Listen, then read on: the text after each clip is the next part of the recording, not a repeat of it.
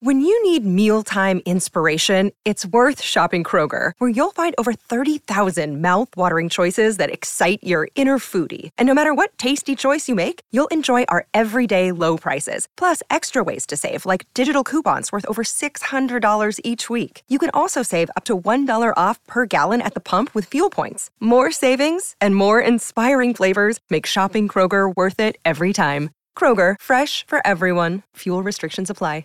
Hello, everybody, and welcome to episode 76 of the Burden of Command podcast. I'm your host, Earl Breon. Uh, today's guest is going to be another great guest for my friends over at C.S. Lewis Publicists and Company, uh, Dr. Michael Baran. Uh, Michael is co author with Dr. Tiffany Jana of a book titled Subtle Acts of Exclusion how to understand, identify, and stop microaggressions. Now, I know some of you may be hearing that title and inclined to go ahead and, and turn this off because you're expecting to hear another uh, diversity and inclusion and, and rah, rah, rah type of podcast. But look, these things are serious. Uh, when we look at employee disengagement, when we look at recruitment and retention, it's the things that Dr. Baran are going to be talking about uh, in this show that are really impacting that. These subtle acts of exclusion, these things that are happening and that you may be doing without even understanding or knowing that it's happening. And especially if your teammates don't feel comfortable telling you about it. So please, this is a very important episode. There's a lot of great information that gets shared here. I have an outstanding conversation uh, with Michael, and I hope you will join us for this one and stick around for the full length because there's a lot of important information here. And I hope you go out and pick up a copy of the book, Subtle Acts of Exclusion. With that, I want to shut up, get out of the way, and let you listen to this interview with Dr. Michael Baran. Hello, everybody, and welcome to this episode of the Burden of Command podcast. I'm your host, Earl Breon. Today's guest is one half of a dynamic authorship duo of the book Subtle Acts of Exclusion How to Understand, Identify, and Stop Microaggressions. Dr. Michael Baran is a social scientist and senior partner and digital solutions lead at Inquest Consulting. He has taught at Harvard University and worked as a principal researcher at the American Institute for Research. His authoring par- partner is Dr. Tiffany Jana. Dr. Baran, thanks for being with me and my audience today. Thanks for having me, Earl. Excited for this conversation. Me as well. You know, this is going to be a, a very uh, interesting uh, conversation. It's one that's very near and dear to my heart.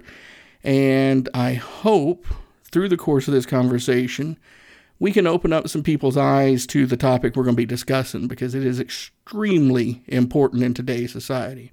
Yeah. yeah. So, before we dive into subtle acts of exclusion, uh, let me start you off where I start off all of my podcast guests. When you hear the phrase burden of command, what does that mean to you? It's a it's a great question. I, a funny thing just happened right before I, I started talking with you. I asked my wife that. I said, Jill, what does burden of command mean to you? And she said, Oh, do you need me to take the kids now? just, nice. I thought, I thought nice. that was so funny. Um, but, you know, a couple things came to mind. One was, um, you know, obviously, like, the the burden that comes with leadership, the responsibility that comes. You know, something that came to my mind was something I heard recently on social media that um, you know, you're when you're the leader, when you're the owner, um, your employees don't work for you, you work for them, and uh, and that came to mind as well. And um, and then I thought, I, I imagine most of your guests say something similar to that, and then I I imagined something else that came to mind, which was I think different, um, which is thinking of yourself as like the leader of your life or like the leader of your body. You know, you're in control of like what you do and what you say, and and that's not always easy to be in control, to say the things you want to say, to think before you say certain things, to act in ways that are consistent with your values. And so that kind of came to mind too, like each person as a leader of their themselves. Mm. No, I like that. I like both of those examples, and I, I love your wife's response to that because it's like, oh, what's coming now, right? yeah. yeah. Um, no, I mean, again, that's a really good answer. It's a good way to look at it, and and you know, you're right. I've had, uh, you know, every guest I've had on the show, I've asked that question, and I don't think I've ever got the same answer uh, twice. So mm-hmm. I, I like your I like your spin on it. so, what we're going to be talking about here today is a term that hopefully a lot of people are familiar with, but may not be very comfortable with their understanding of what it actually is. And that term is uh, microaggressions, or as you and Dr. Jana kind of uh, rephrased it, subtle acts of exclusion. Mm-hmm. So, real quick, uh, what are microaggressions and why did you all decide to kind of reframe uh, the the term for them? Yeah, yeah. So I, I don't know if I can be quick, but I'm gonna do my best. Um, so so what people have meant by microaggressions, you know, are those times when people aren't necessarily trying to cause harm to someone else. It's not necessarily their intention, right? They might be trying to bond with someone or ask a question or tell a joke, or even um, compliment someone else. And yet, the impact that it has on the other person is very different. So it does cause harm. It does cause um, exclusion. Um, it does cause pain, right? So the, the things that are normal, it's not explicit hate necessarily, um, but those everyday things that people often say um, that end up making people feel slighted or, or worse, right? Mm-hmm. Um, and so that's what people have meant by that term microaggressions. It's been around since the 1970s.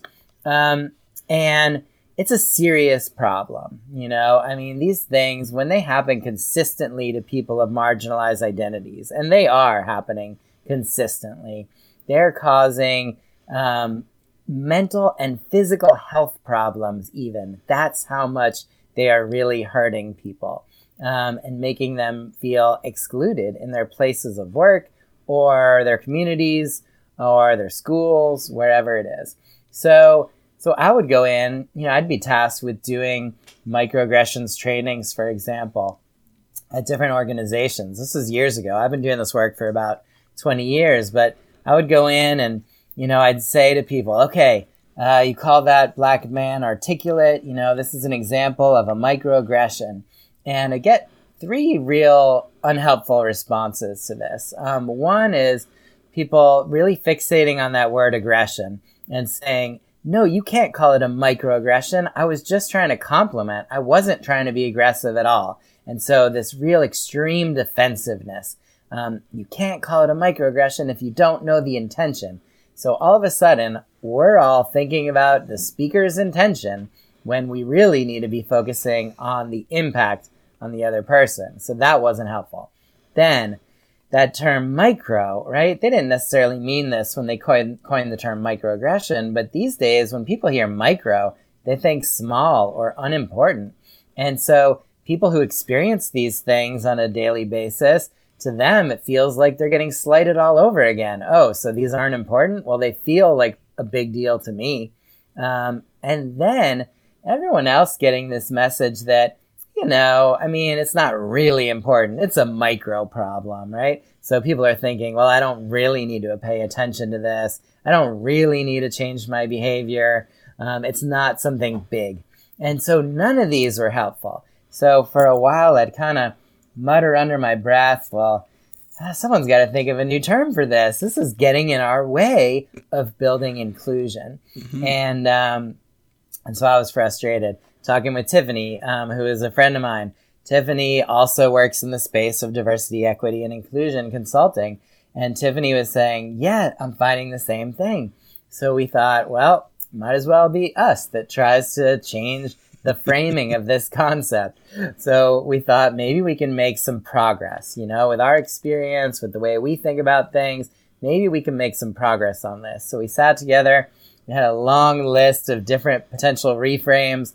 Some were goofy, some were jargony. And in the end, we said, let's just call these things what they are subtle acts of exclusion. They're subtle. They don't feel subtle when they're happening to you, but the subtlety is kind of what makes it so they never quite hit that threshold of like, oh, I know I need to report this, or I know I need to say something about this. And so they keep happening. Um, then acts. They are. They're acts. They're things people say and do. They're not necessarily intentions and they're not judgments of character. So we can talk about things that someone said or did. And then we thought, let's just name the problem right in the term itself exclusion.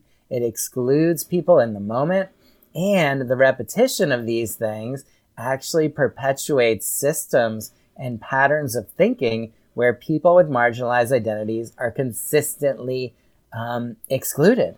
And so it's a short term problem and a long term problem. So that's where we came up with the term subtle acts of exclusion um, to to broaden the conversation. If you love um, the term microaggressions, by all means, you know, keep using that. Um, we're giving people another way to think about this and another way to frame it if they find it helpful.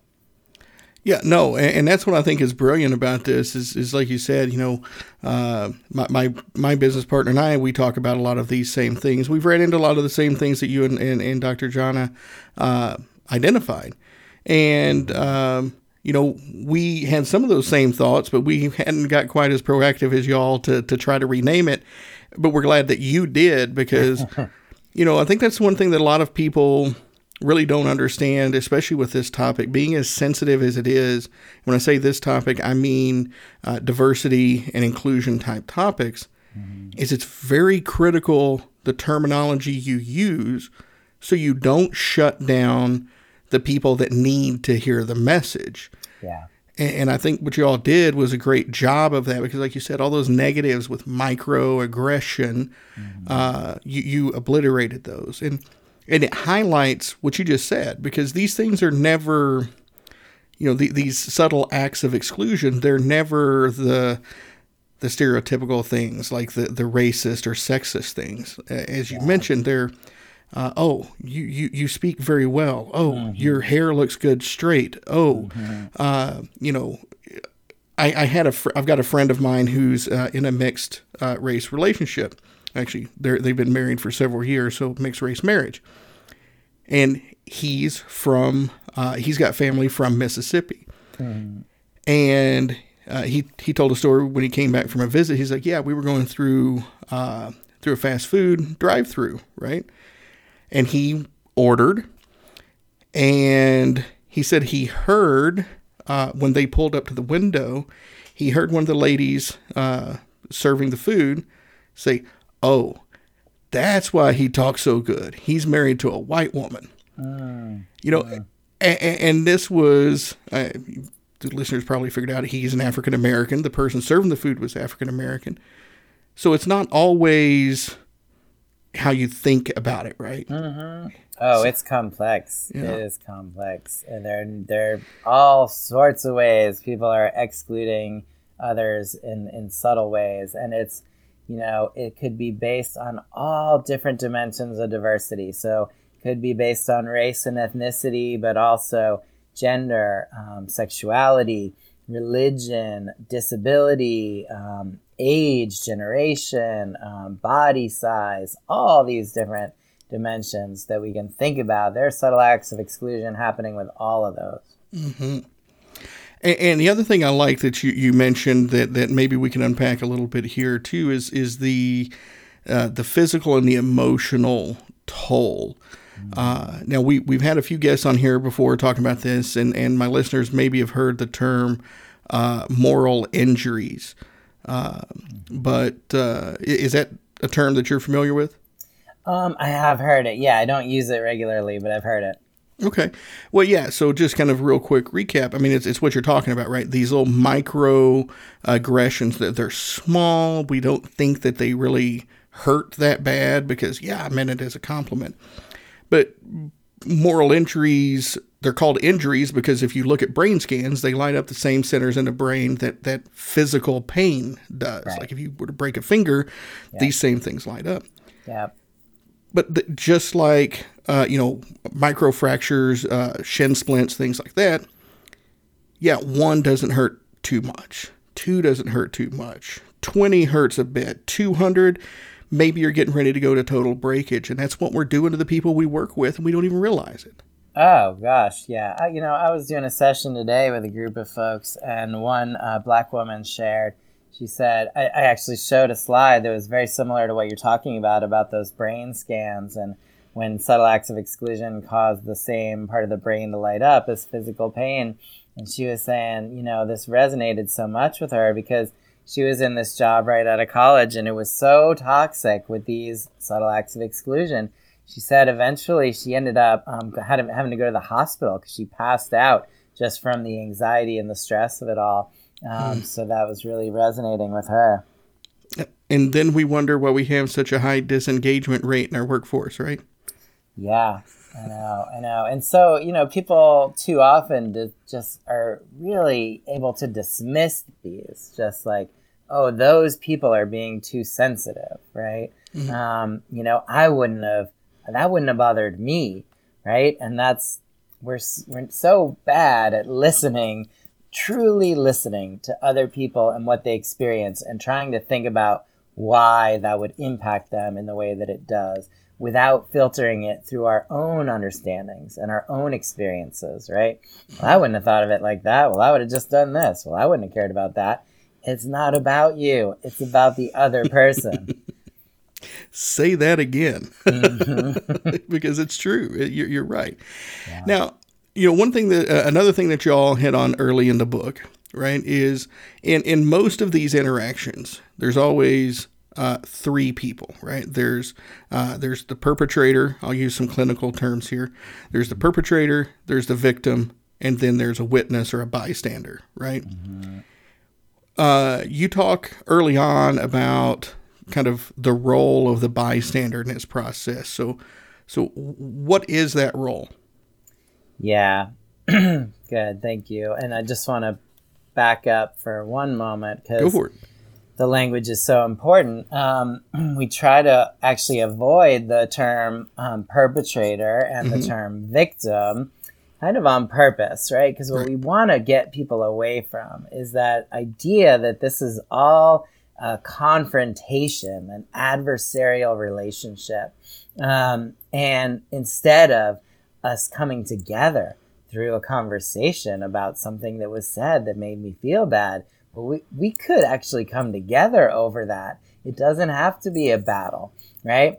Um, and so, so we use um, the subject of a subtle act of exclusion and the initiator, mm-hmm. and and then, like you said, this you know this third role, which could be one person or many people, um, which would be a bystander or someone who is could be a, an ally, right? And that's the key, um, because these subtle acts of exclusion, when they happen, they are often happening in the presence of other people, right? So, and it, it shouldn't always be the responsibility and the burden of the person most affected by the subtle act of exclusion to say something about it, right? If you think about, you know, that study where all of a sudden this feels like pain, it also, you know, it maybe my heart, if I'm experiencing this, my heart rate's going, I'm angry, I'm, I'm feeling like my brain is buzzing, like my thoughts aren't coming as fast as they want them to. It's hard to actually say something in that moment because of all the emotion involved.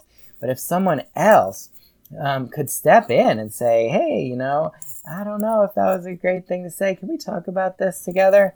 Um, how amazing could that be for an ally, right? So many times that word ally is getting used these days, and I know a lot of people kind of think, well, I I accept everyone, I value everyone, so I'm an ally, and and that's great. But ally, real allyship has to be active too. You have to do things. You have to say things to stand with and for your colleagues, and um, and that's not always comfortable. But you know that that person that experienced the subtle act of exclusion, they might have a lot of risk actually if they speak up. Like they might, you know, so many black women, for example, told me, yeah, I'm not going to say something in that case because I don't want to get stereotyped as the angry black woman.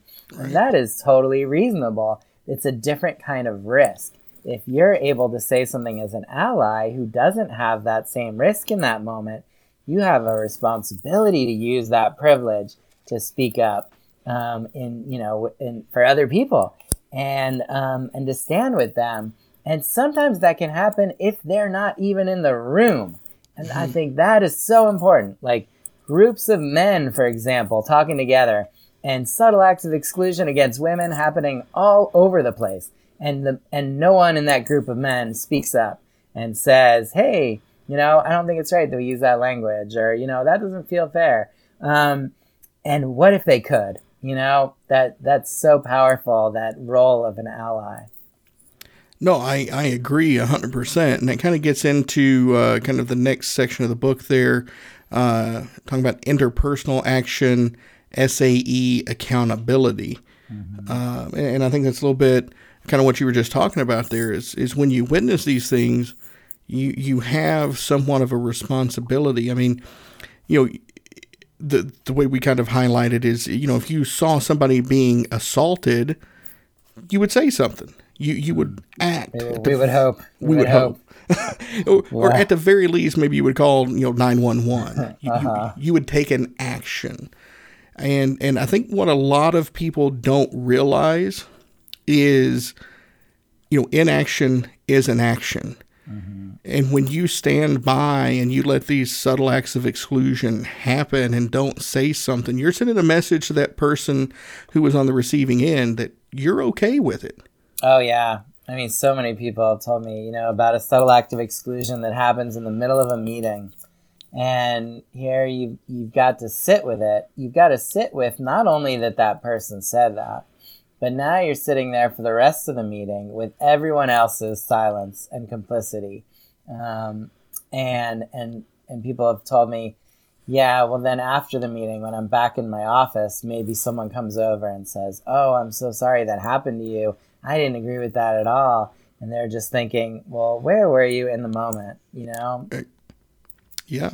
Like, you know, and I'll share, uh, you know, I'll share a story of, of how this happened to me before I even knew um, what any of this was. You know, I was a young 18 year old, uh, fresh, uh, fresh out of the valleys of the Appalachian Mountains in Northeast Tennessee uh, at boot camp. I was in uh, Marine Corps boot camp down in Parris Island, South Carolina. Mm-hmm and uh, we had some free time. We were cleaning the squad bay, very little free time we got.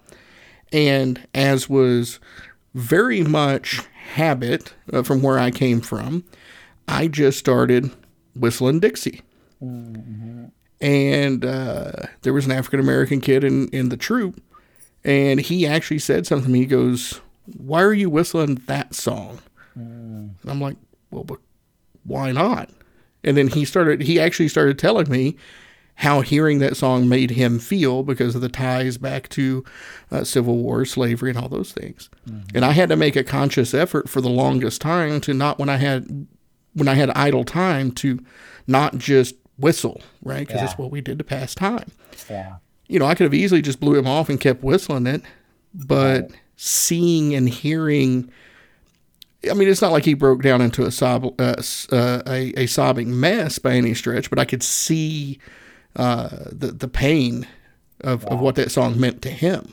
Yeah, yeah. Well, and you listened, you heard the impact, and it mattered to you. You right. didn't want him to feel bad, and so you changed your behavior. And it's it's not always so easy. Sometimes it takes, you know, you got to rework your brain, your habits a little bit. Like you're saying, this is just a song without even thinking. You just started whistling it.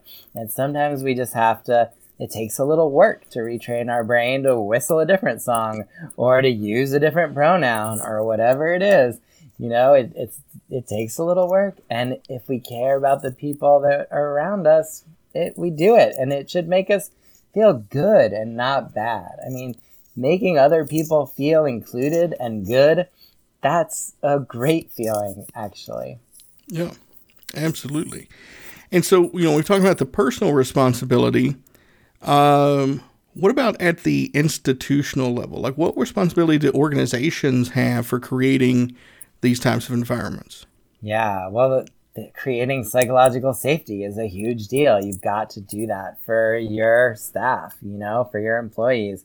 And so I think it's really important. And, and this goes best when an, in, a whole institution, a whole organization can collectively say, hey, we get this, why it's such a big deal. We get how it's threatening the culture of inclusion that we want here.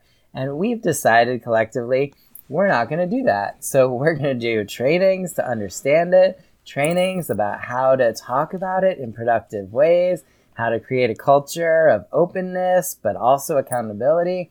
And and we're going to do it collectively and we're going to do it together and understand different guidelines for how to speak up if I experienced the subtle act of exclusion or if I was the person that oversaw it or if I got the feedback that I did it and we're going to understand those different roles because we're all going to be in those different roles at different points. Nobody's perfect here, and uh, and it's going to feel good. And then when an opportunity comes up, it doesn't just feel bad. Like it still might feel bad, but it doesn't just feel bad. It also feels like, oh, here's an opportunity to put into practice what we've been working on, and we can feel like we're doing it together. And we can build actually build trust in those moments those moments where someone is being vulnerable and sharing with you about an impact of a subtle act of exclusion. Man if you take that if you take that poorly you're just building a wall between you two. And if you take it well and if you can actually hear it and do something about it that's those are the moments where you build trust. It that's where it happens. And you can do that and you can feel more connected. You can have a more authentic relationship. One where you give each other even more grace for messing up which is going to happen. And where um, it really you feel positive about it too the whole thing because you're doing it together.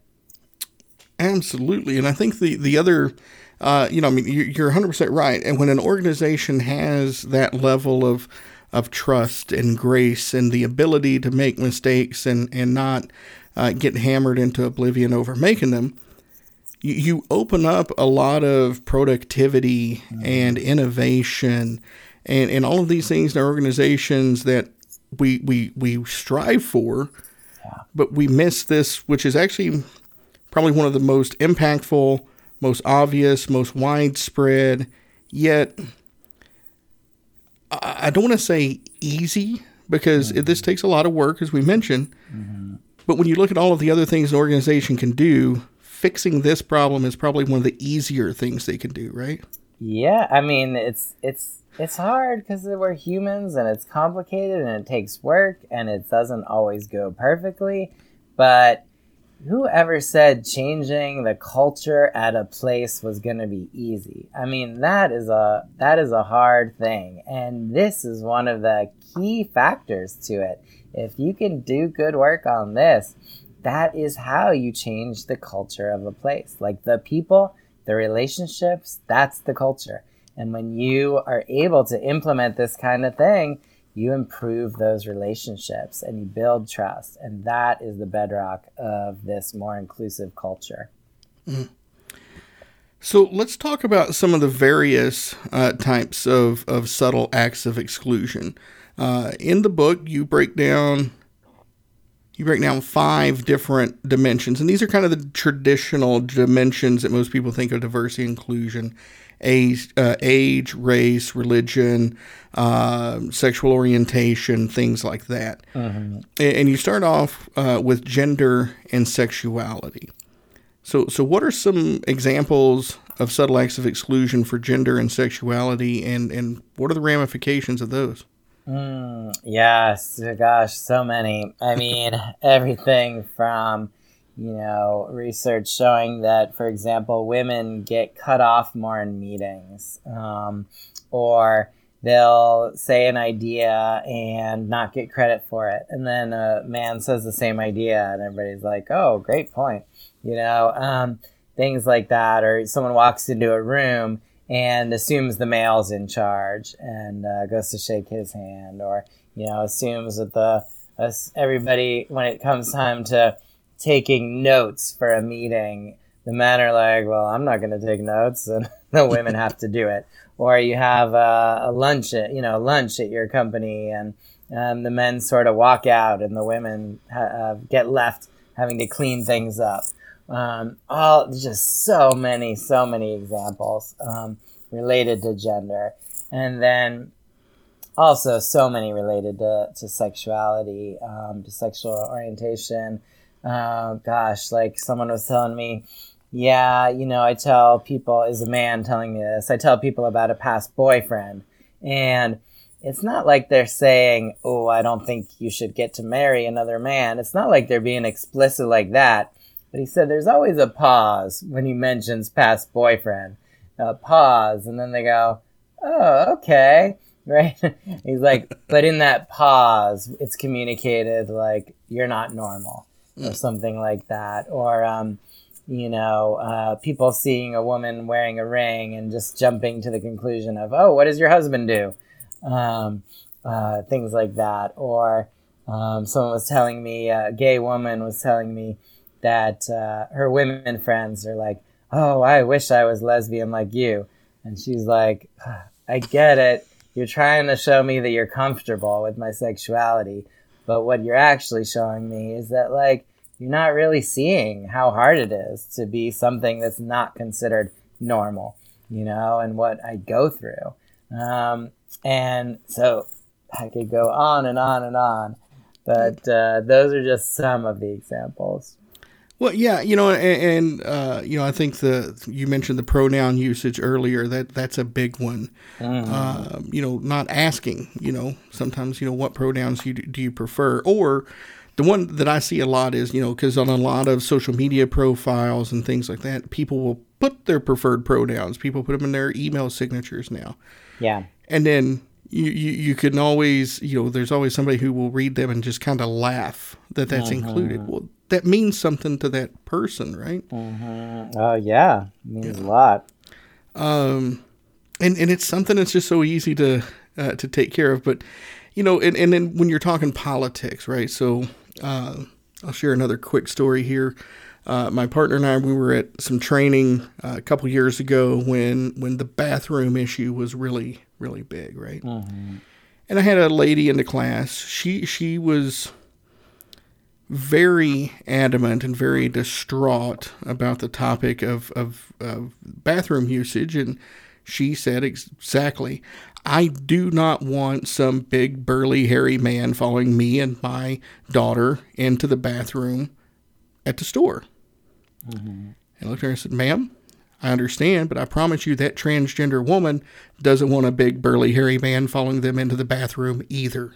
Mm-hmm, mm-hmm. And, and, the rest of the room kind of chuckled, but it sunk in for this lady because, like, you know, this is something that means something to a lot of people for a lot of different reasons, yeah. and just dismissing it because of your own personal beliefs. That's maybe not a subtle, but that's an act of exclusion, right?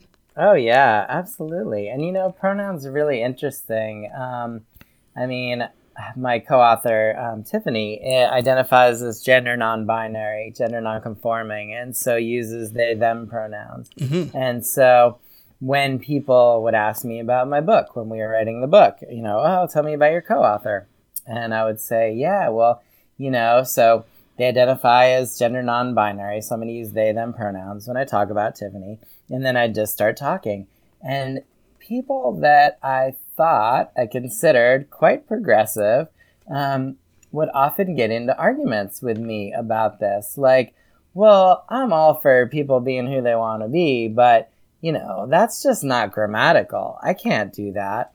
And it always, it kind of blew my mind. Um, and so I found myself getting into all these arguments with people every time I talk about this, where I sort of expected these people to be like, oh, okay, and and no, they were arguing about the grammar of it all, um, and it was confusing. And you know, I learned so much from that experience. I learned, um, I learned first that it does take, take some work, right? When I first started using they to talk about Tiffany, it just took a little work. I'd mess it up occasionally, and then I'd correct myself and get in the habit of it. And um, so it didn't happen overnight, but it was something I could clearly do, right? I could get my brain to do that.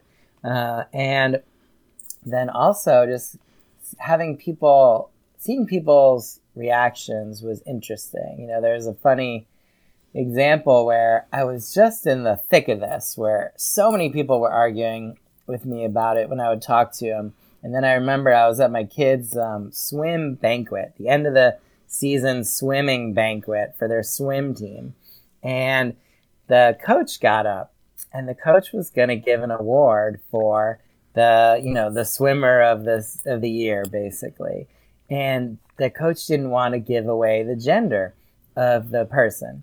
And so they were saying things like, you know, they swam the fastest 50 yard breaststroke of anyone. They were always such a smiling presence on the, uh, around the pool. They this, they that.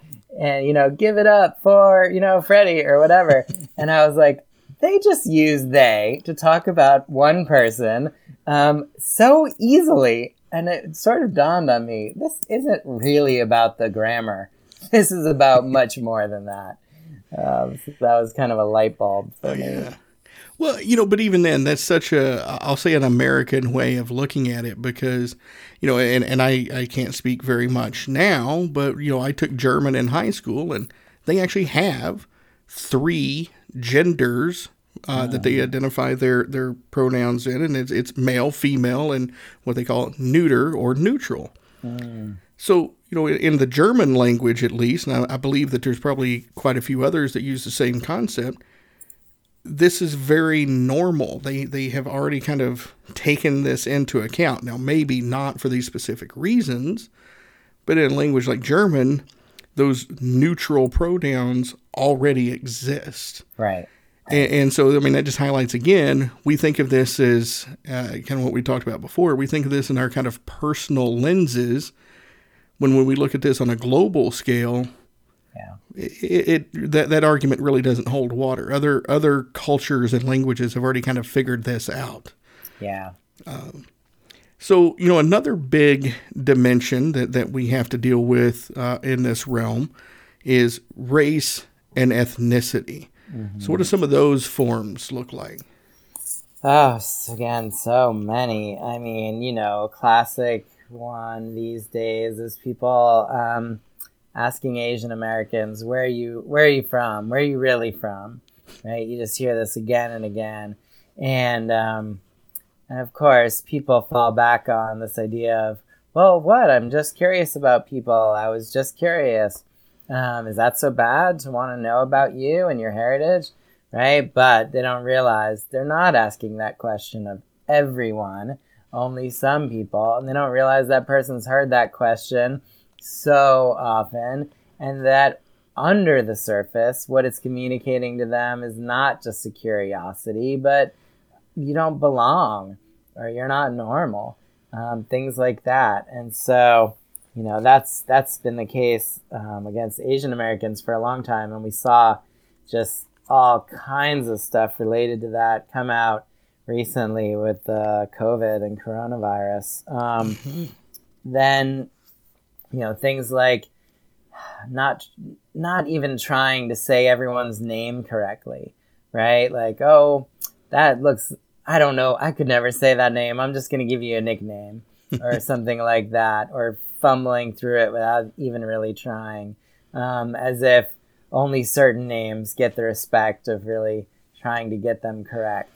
Um, or even saying to people explicitly, like, why don't you have a normal name? Um, I mean, I'm, I'm, like not even joking. That I think it was Jimmy Kimmel said that explicitly hosting the Oscars a couple years ago, um, talking to someone. Why can't you have a, a normal name like Patrick? um, or you know, people. Um, I mean, the classic ones for for Black or African American folks are you're you're so articulate, um, as if I'm surprised because I didn't expect you to be articulate, or you're so well spoken, or you're so professional. Like, as a why wouldn't you expect me to be professional? You know, things like that, um, or even things like, um, well, I don't even see you as black, right?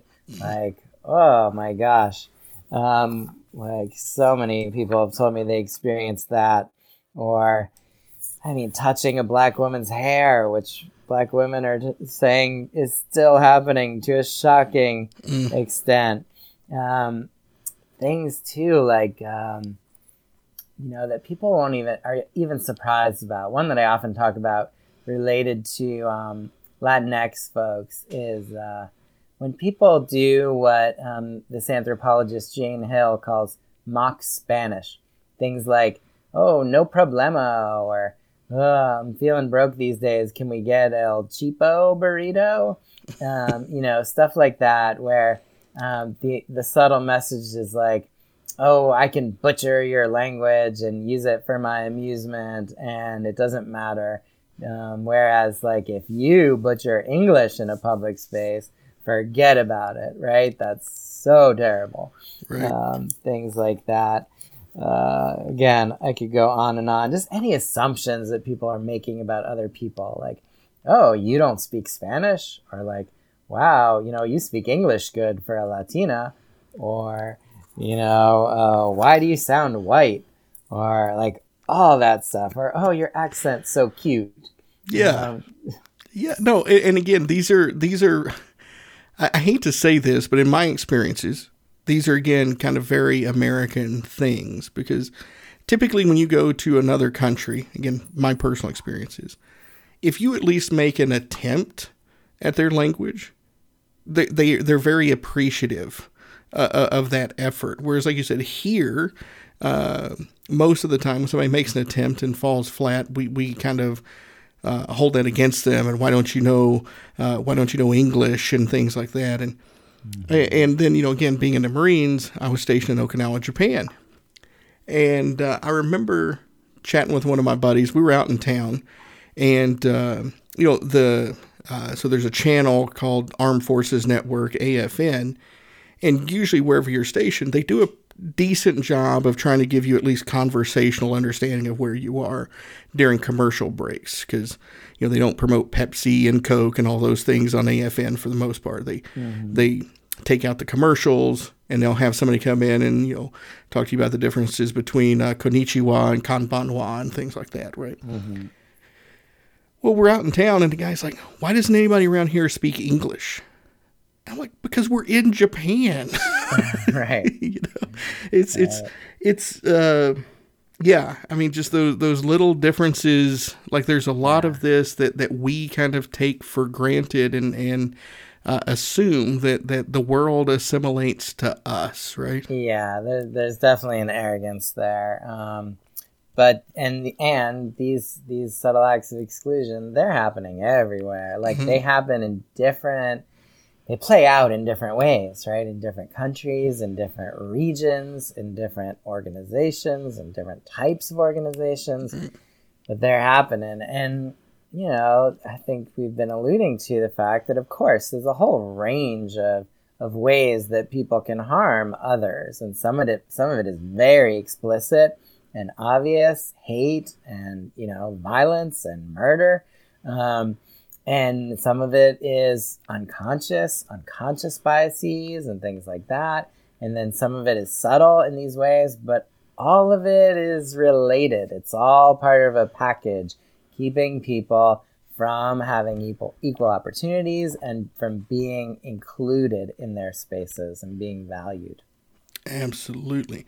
So I'm not going to go through the the the last three because I really want uh, to leave some uh, some fruit on the tree here for people to go pick up the book. We've been talking about subtle acts of exclusion, how to understand, identify, and stop microaggressions.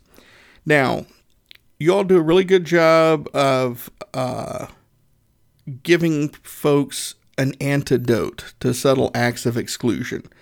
Uh, in the last chapter, you talk about intentional acts of inclusion. Mm-hmm. What do those look like and, and how are they beneficial to fighting the subtle acts of exclusion?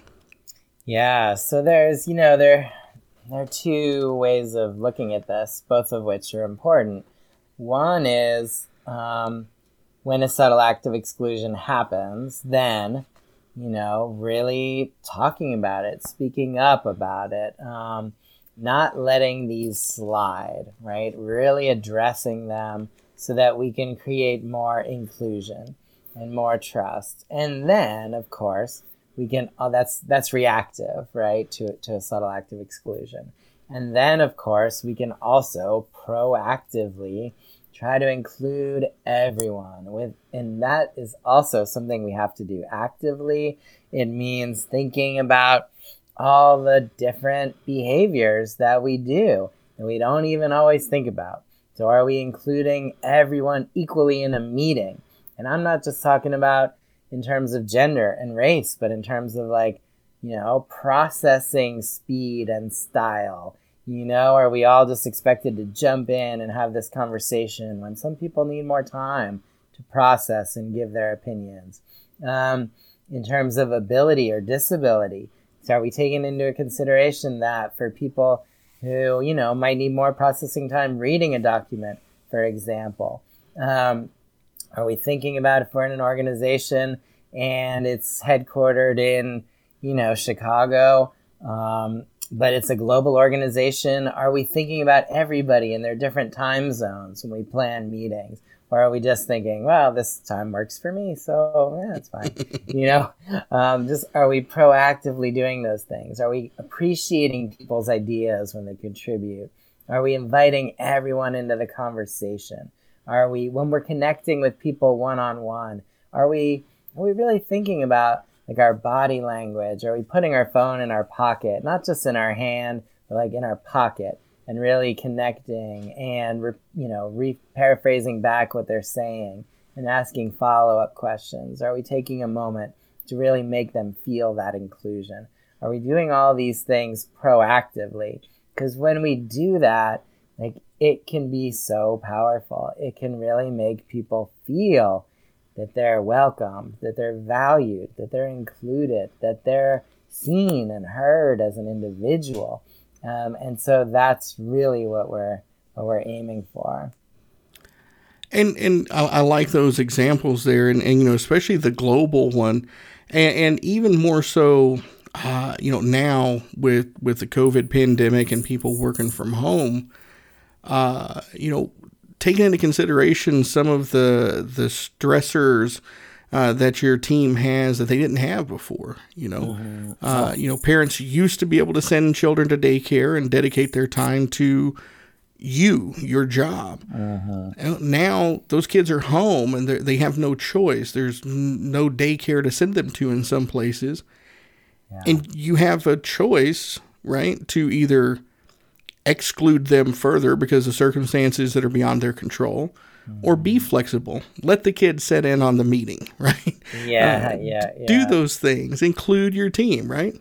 Yeah, there are all sorts of new subtle acts of exclusion, or you know, they crop up as as contexts change. I mean, I got four kids at home doing distance learning, so I feel that one. Right. Um, and and and it happens in very subtle ways. Again, like I've seen meetings where, you know, people they have the best of intentions where they'll say, Hey, we really want everyone to turn on your video camera so we can see everyone. And, you know, it's so nice and we get to see each other. And that's not bad. That's not a bad intention. But there may be people these days who don't feel like they can hold it together to force a smile, you know, especially on some of the harder days, depending on what's going on in the world. Um, you know, thinking thinking about one meeting, um, you know, this summer where I, I saw that happen. It was after one of these high profile, like, murder cases where an unarmed black man was murdered. And, um, you know, people saying, hey, let's all put on our video cameras. And some people saying, I really don't feel like doing that right now. And the person insisting, no, really.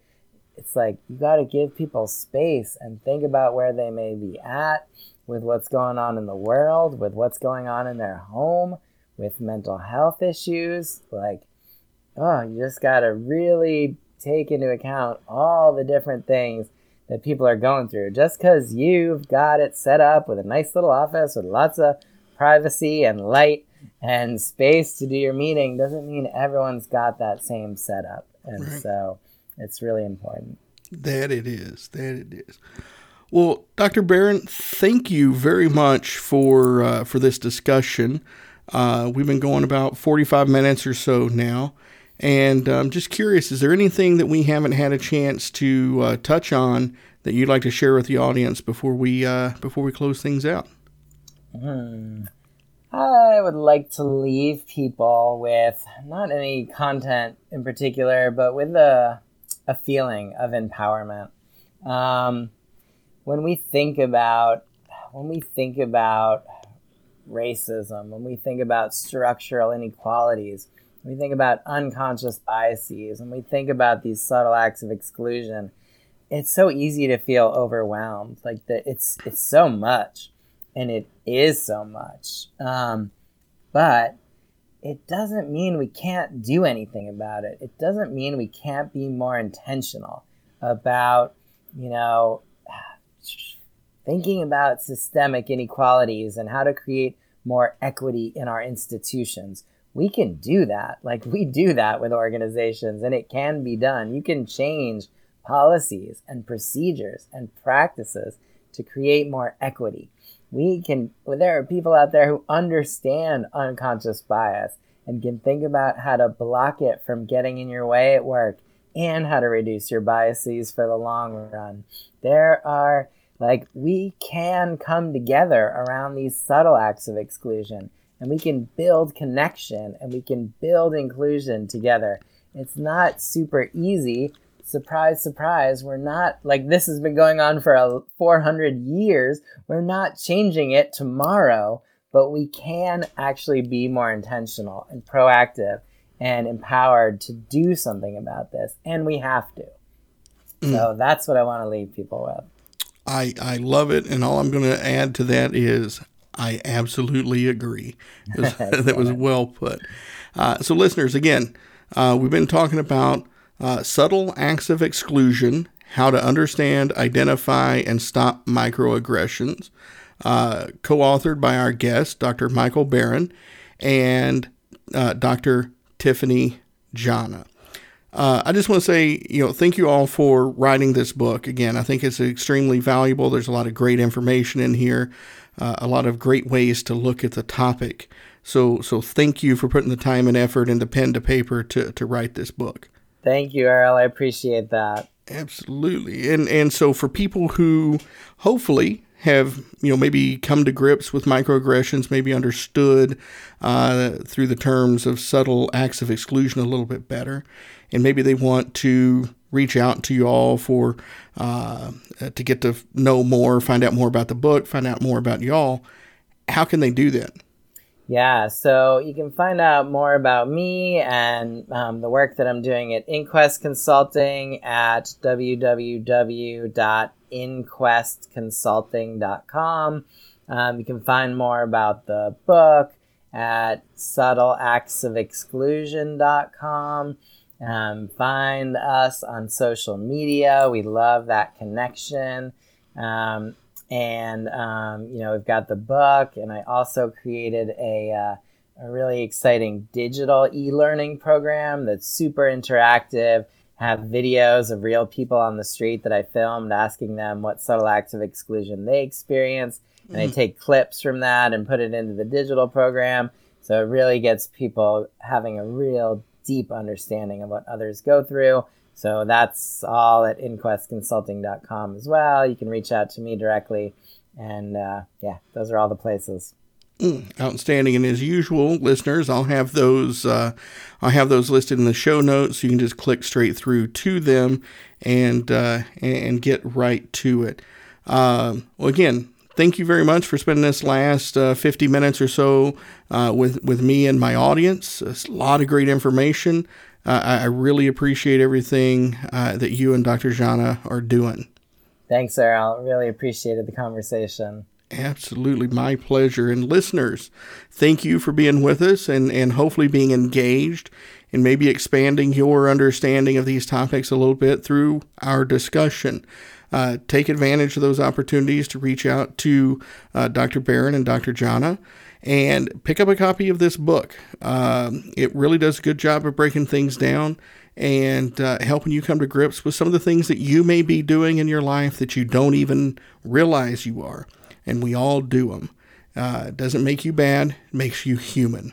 Mm-hmm. Um, with that, I want to thank you for being a great supportive audience. I really appreciate the reviews on iTunes. Uh, keep those up, keep those algorithms going so all these great messages can keep getting spread around. Make sure you're sharing the lo- uh, make sure you're sharing the show with folks you know and keep tuning in.